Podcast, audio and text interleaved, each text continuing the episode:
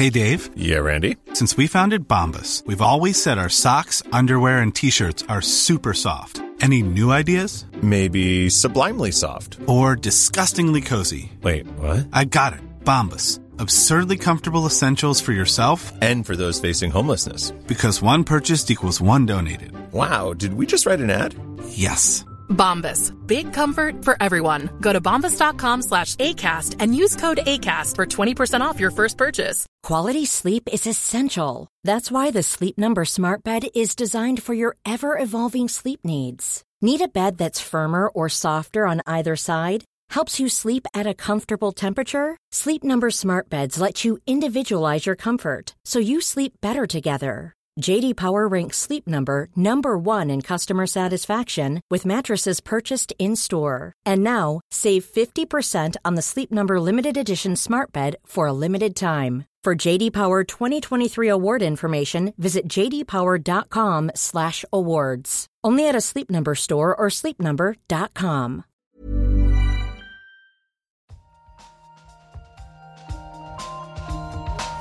in an experiment. And we don't know yet. Why is light so far? Like it sounds so simple. They had no idea. But now the data speak. I find this not only refreshing, but, but at some level astounding. Nature. Welcome back to the Nature Podcast. This week, how to build a virus proof cell. And designing mini MRI scanners for places that often don't have access to them. I'm Shamini Bandel. And I'm Nick Petrichow.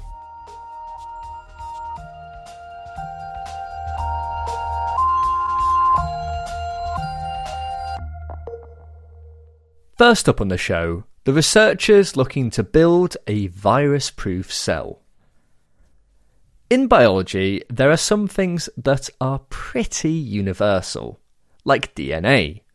This coded set of instructions inside cells gets translated into RNA, and from this, proteins are made. This process is pretty fundamental to how cells work, and pretty much everything uses the same code, which is based on the order of the bases A, T, C, and G and how they appear in the DNA. Organised into groups of threes known as codons, these instruct which amino acids ultimately get added to the growing chain that becomes a protein. But over the past few years, researchers have been tinkering with this universal code to give organisms new properties and abilities. One such novel property that's been a goal of the field is to prevent viral infection. The idea behind this is that if the universal code is changed enough, then viruses won't be able to speak the same language as the cells they're trying to infect. As Akos Nurgish, a cell tinkerer from Harvard Medical School, explains.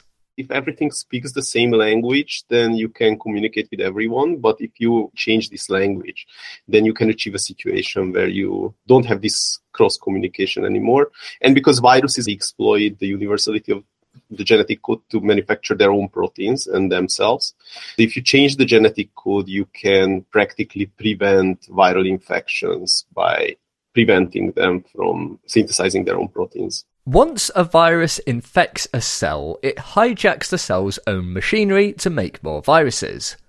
But changing the universal code makes that difficult for the invading virus. The way researchers change the universal code to make life difficult for the virus is by slimming down the universal code. You see, some amino acids can actually be encoded by multiple DNA codons. A cell can live quite happily with some of these extra codon combinations removed and it also allows researchers to remove associated parts of the cellular machinery involved in protein production, known as transfer RNAs or tRNAs. But while a streamlined cell can carry on without these transfer RNAs, it puts a spanner in the works for viruses that would want to co opt these tRNAs to make their own proteins. This technique has been shown to be effective to prevent viral infections. In the past, Akos and his colleagues have shown that if they modify the genome of E. coli and remove these tRNAs, many viruses cannot infect them. But some viruses still have a way around this by bringing their own. Viruses very frequently contain on their genome transfer RNAs, and they just simply can bring these transfer RNAs to translate their own codons. But this week in Nature, Akos and his colleagues have developed a new method that outfoxes even these viruses by using their own transfer RNAs against them.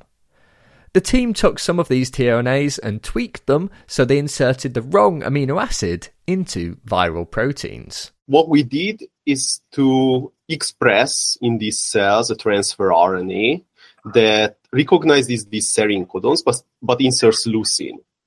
And that's the trick. So you already have something in these cells that as soon as the virus enters, even if they bring their own tRNAs, these newly synthesized tRNAs can't compete with what's already in the cell. So they insert leucine while the virus means serine in certain protein positions or amino acid positions.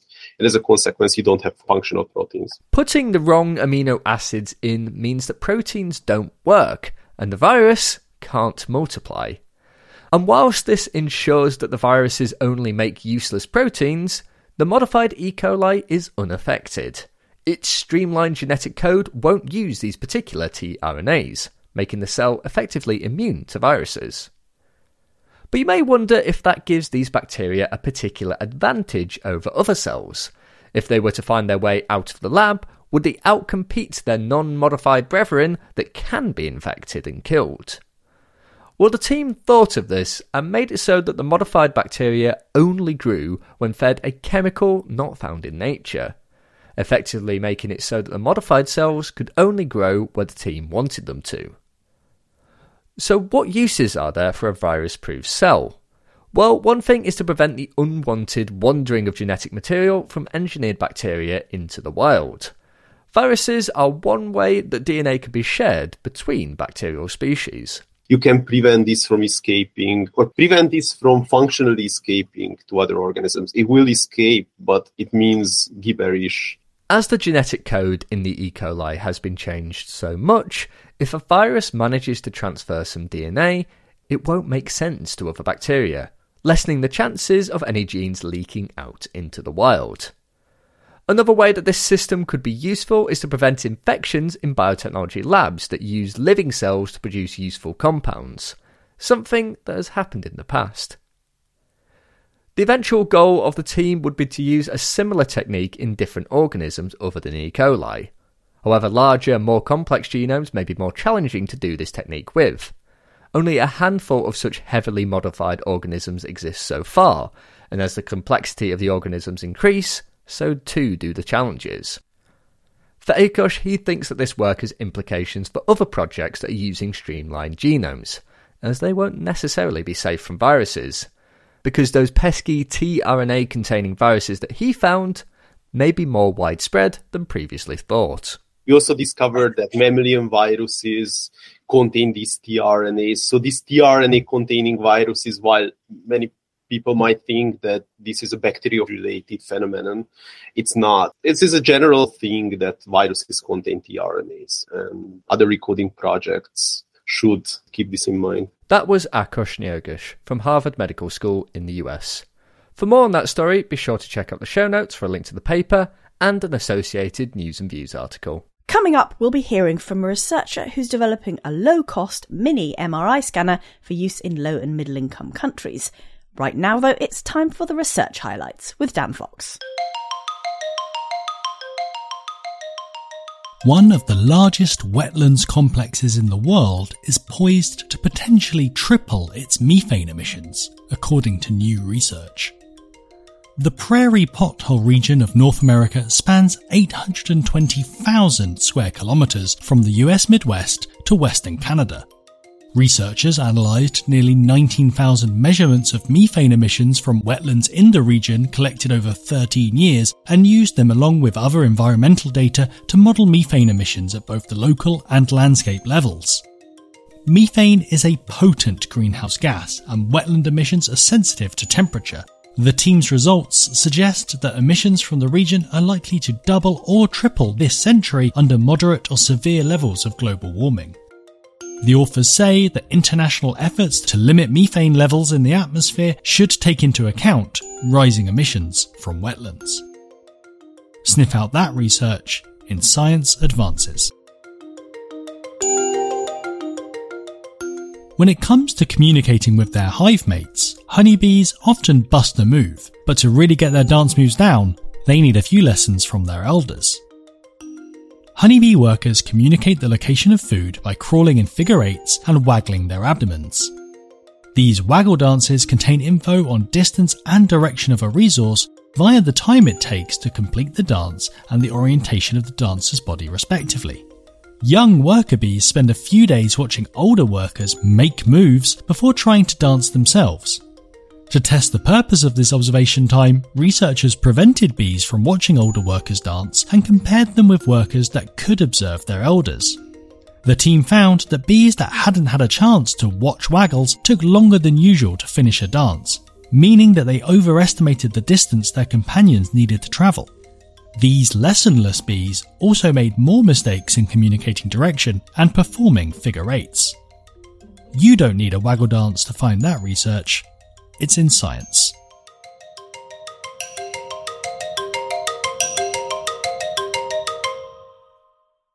Fifty years ago this week, Nature published a landmark paper by Paul Lauterbur outlining the basis of magnetic resonance imaging, or MRI, in the subsequent decades, MRI has become a standard imaging technique in clinical care. But although millions of scans are carried out every year, some people living in low and middle income countries have severely limited access to this technology. Researchers are now looking to address this by designing new types of smaller MRI scanners that, although not as powerful as their room-sized counterparts, are much more affordable and can be used in rural settings or small clinics. One of these researchers is Jonas Obungaloch from Mbarara University of Science and Technology in Uganda. Jonas has worked on developing a mini MRI scanner that could be used to identify a serious brain condition in young children. He's co-written a comment article for this week's Nature outlining the project and laying out the challenges to be overcome for scanners like this to become more widespread in clinical care. Reporter Benjamin Thompson phoned him up and Jonas laid out some of the reasons why right now MRI isn't available to everyone. MRI basically is a standard care in many developed countries, but that is not really true in the rest of the world. So, over the 50 years that the MRI has been in existence, a large part of the world still does not use it in any meaningful way, and that includes the place where I am. The major reason is the cost of the device. The device is still very expensive to buy, to maintain, to install, and even to operate. So that is one of the major reasons. But of course, the other is also the technical expertise that is needed to sustain these systems is huge, and many developing countries do not have this expertise. And in your comment, you and your co author suggest one of the things needed to address this is to rethink, to redesign MRI systems that are more suitable for different settings, maybe rural settings or in small clinics. And you yourself have experience working to develop a smaller MRI working with collaborators to build one. And in your case, it's to help diagnose a serious brain condition that can affect children called hydrocephalus. Maybe you can explain a little bit about what that is. So, hydrocephalus is, we could say in layman's terms, water in the brain. So, the head grows big and also gives a lot of pressure on the brain and actually damages the brain.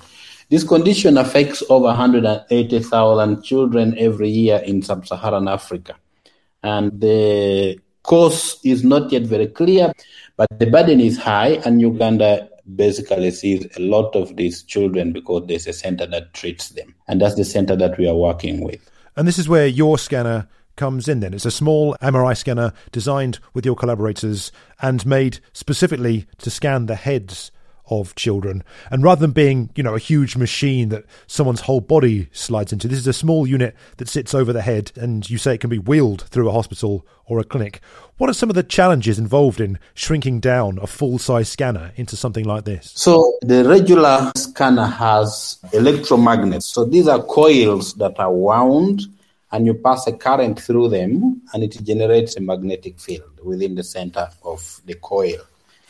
But for you to generate a high magnetic field, you need very high current. So Then, of course, you know, when your current flows through a wire, it heats up. So you need then to cool using helium. So these impose very high restrictions. So our system, therefore, does not use electromagnets. We use permanent magnets that are about two and a half centimeters in dimension that you arrange in a certain pattern to give you the required magnetic field. Our system runs on very little power, probably less than 300 watts. So that is less than a flat iron. And you're planning, as I understand, to test this machine in the clinic against another working miniaturized system that is available and against CT scans, which are currently used to diagnose hydrocephalus. But it's early days for the field of mini MRIs, low field MRIs, as you describe them, that have much lower magnetic field strength, much lower Tesla values than existing machines. But in your comment, you're looking very much to the future and some of the key challenges that need to be addressed to further develop them and promote their use. And one of the things you talk about is the need to ultimately improve their resolution, for example. So currently, because we generate very little magnetic field, 50 millitesla, that is 0.05 Tesla, uh, compared to 1.5 Tesla, for instance. So with very small magnetic fields, we also generate very small signals. So with those small signals, the resolution is not that high. But uh, we think that the artificial intelligence technology machine learning is reaching a level where we can be able to work with very small signals to create very clear images. So that is one of the needs that uh, we need to focus on. And what's interesting as well is that you talk about the need to improve the buy-in for these small systems from clinicians that you don't want them to be seen as you know cheap alternatives or inferior alternatives rather than being a tool for a specific job exactly so many of our senior radiologists and neuroscientists have trained in countries such as US, Europe, Canada, and the rest. So they know what the best system look like. So when you show them an image from a low field scanner like ours, they might not appreciate it so much. That's why we need to work with them and make them understand that we are not bringing this technology as an alternative to the high field MRI, but we are bringing it as a technology that can function in the absence of the high field MRI. Our rural areas, our rural hospitals will never see a giant MRI in the near future, probably in hundreds of years to come. So we want to make it clear to our medical colleagues that this is a technology that actually works, is not just cheap and inferior, but something that can actually work to save lives other than having nothing. And thinking about costs, then, could you maybe give me a sense of how much your system could cost compared to a large scale MRI scanner, for example? So, a typical MRI system is somewhere between one and three million US dollars uh, to buy, the install, and have it operational. Our system at the moment is about 50,000 US dollars. Of course, we are not counting the man hours yet, the funds that are used to compensate people that are building and doing this. So we think that between 70 to 80,000 US dollars will be the, the cost of our system. And finally, then, if smaller MRI systems like the one you're working on do become more widely available, what sort of difference do you think they might make in Uganda, for example, but maybe even more broadly as well? The standard for brain imaging at the moment is sort of like a CT. But a CT is equally expensive. They are only in the cities. So the rural areas do not have access. So when we have systems that are plug and play, like the ones we are trying to make, the lack of access will be a thing of the past, if I would say. That was Jonas Obungaloch from Mbarara University of Science and Technology in Uganda. You can find a link to his comment in the show notes. Finally in the show, it's time for the briefing chat where we talk about some of the stories that have been highlighted in the Nature Briefing. Shamini, what have you found for us to discuss this week? Right, I've got a story that everyone here at Nature is very excited about. I've been reading a Nature news article about it, and it was also reported in various other outlets. And this is an exciting announcement from the field of gene editing.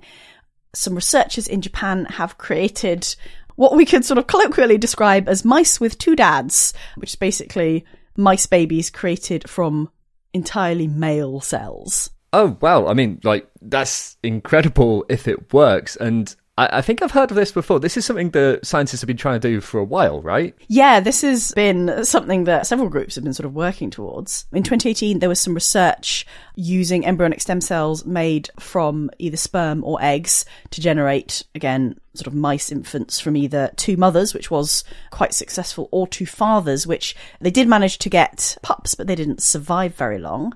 And the team behind this new work have also been sort of working towards this. Some of the steps along the way, they've previously published work on how to mature cells into eggs in a lab dish and how to reconstruct basically the environment of mouse ovaries. You can actually grow eggs and produce healthy offspring.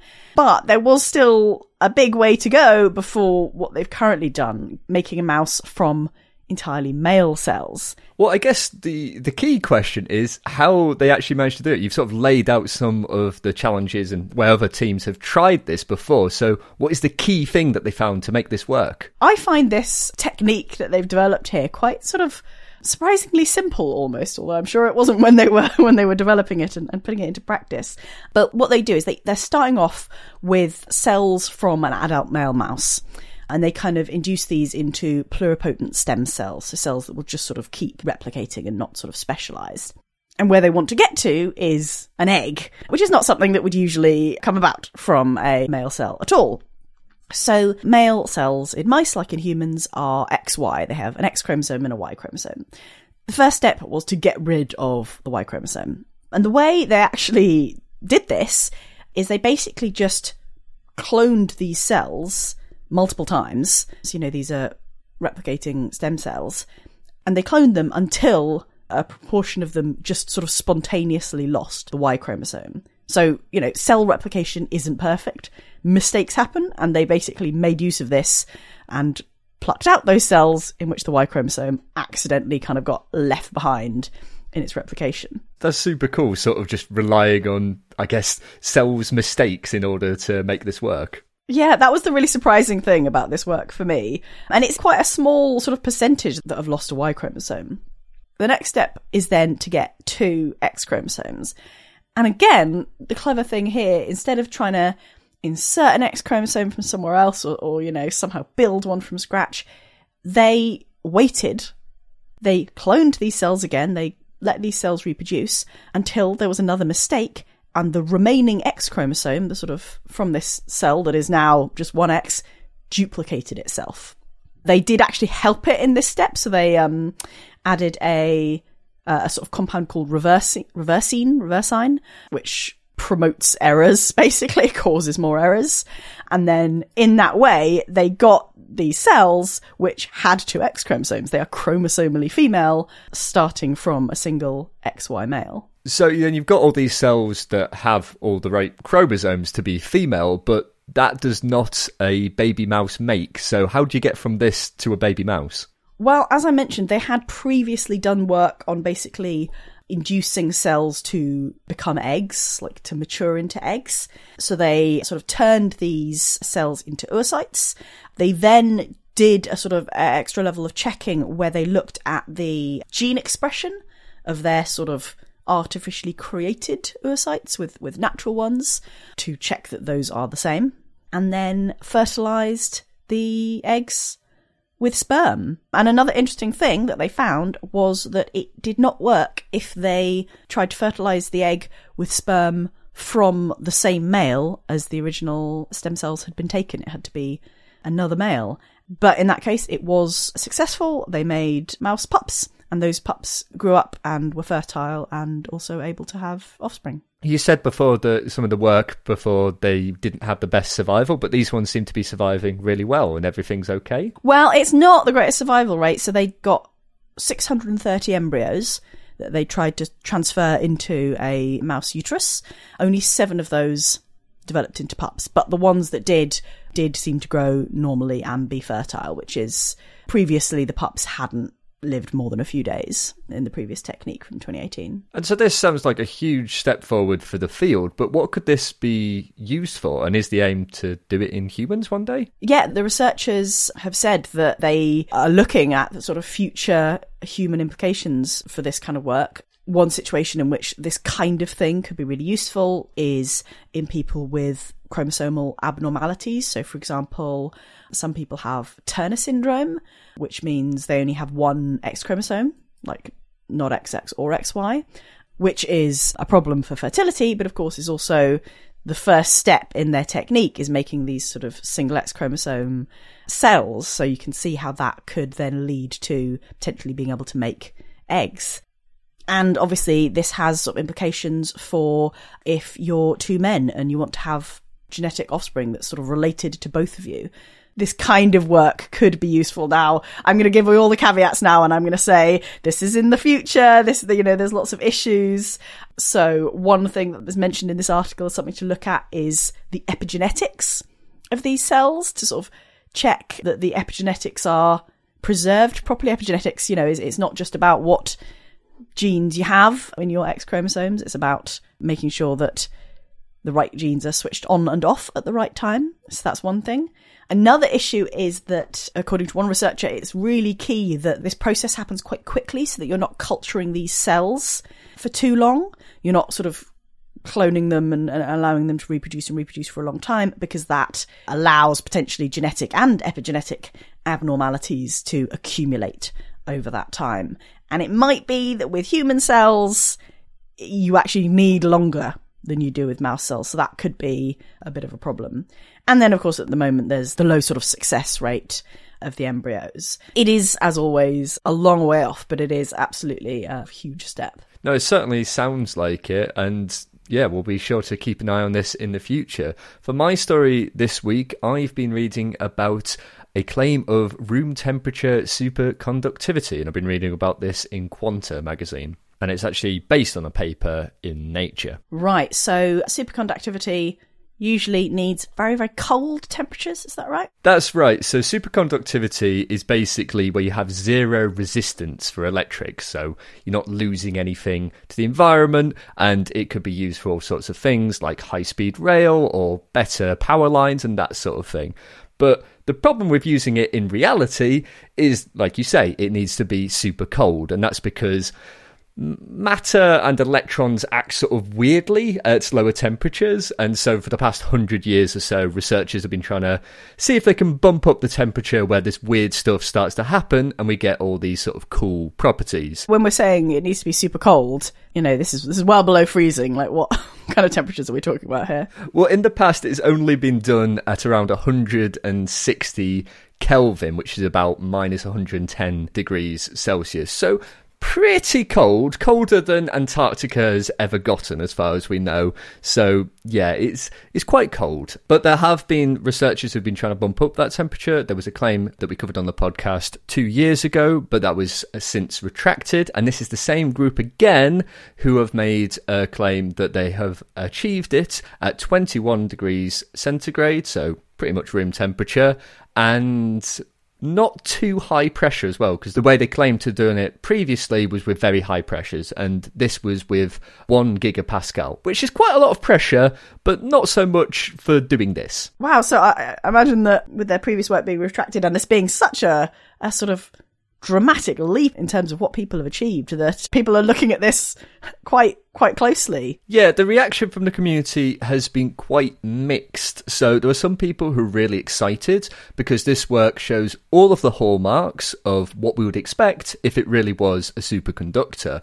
But others have brought up the fact that there are these previous results that have been retracted, and there are also other allegations about this lab as well in terms of research misconduct. So there are questions to be had for sure. Because of the previous retraction, the group have tried to do things a bit differently this time. So they have given all of the raw data with the paper, and also there were independent scientists invited to some of their experiments to sort of verify what was going on. And they've also vigorously denied these sort of allegations that have been made against them. And what kind of experiments are these? And, you know, what have they done where so many people have, have tried? So the way this particular one works is they're using something called a hydride, which is a material which has a lot of hydrogen in it. And what they did with it is they use something called I don't know if I'm pronouncing this right, but they use something called lutetium, lutetium, and they bathed it in 99% hydrogen, 1% nitrogen, and baked it at 200 degrees C, which sounds like a baking recipe. So they baked it like that, and then after they'd baked it, they compressed it at 2 gigapascals, so quite a lot of pressure. And once they'd done it for a while at this pressure, they then sort of slowly let the pressure off to see where the superconductivity remained. And that seems to be the way they've done it this time. And these hydrides are materials that have been used by other groups for various other kinds of higher temperature superconductors. So, is the idea that this sort of baking recipe with these very specific ingredients results in a kind of material which has this property of being a superconductor at certain temperatures and pressures. Yeah, that's exactly it. And the idea is that one day we can find the right sort of mixture of things and ways to make it, a right baking recipe, as it were, to make one where we don't need these massive amounts of pressure, we don't need really low temperatures, and we can just use it sort of wherever we need to use it. So now that this is published, and perhaps some people are still skeptical. I guess are people trying to see if they can replicate these results themselves? Yeah, that's going to be one of the key things that the field will do. And in a way, this is actually easier than previous results to replicate because the two gigapascals and then the one gigapascal that it sits at is actually much lower pressures than have been used before and more achievable by different labs. And the team behind this say they're going to help people to try and replicate it as well. Although the one caveat to that is they've also formed a company and patented the material that they used. So they said they'll help people to the extent that they can with these sort of intellectual property rights things that they've got going on as well. So time will tell if this is the thing. Some people are very excited, some people are a bit more skeptical. But as one scientist who was interviewed for this article put it, if it turns out to be correct, it's possibly the biggest breakthrough in the history of superconductivity. Well, this is not going to be the last time we hear about superconductors on the Nature podcast. I'm pretty sure about that. And listeners, if you want to read a bit more about any of the articles we've been talking about, you can find links to those specific articles in the show notes. And you can also find a place where you can sign up for the Nature Briefing, which is an email newsletter with a carefully curated list of the top science news. That's all for this week. As always, you can keep in touch with us on Twitter. We're at Nature Podcast. Or you can send us an email to podcast at nature.com. I'm Nick Petrić Howe. And I'm Shamini Bundell. Thanks for listening.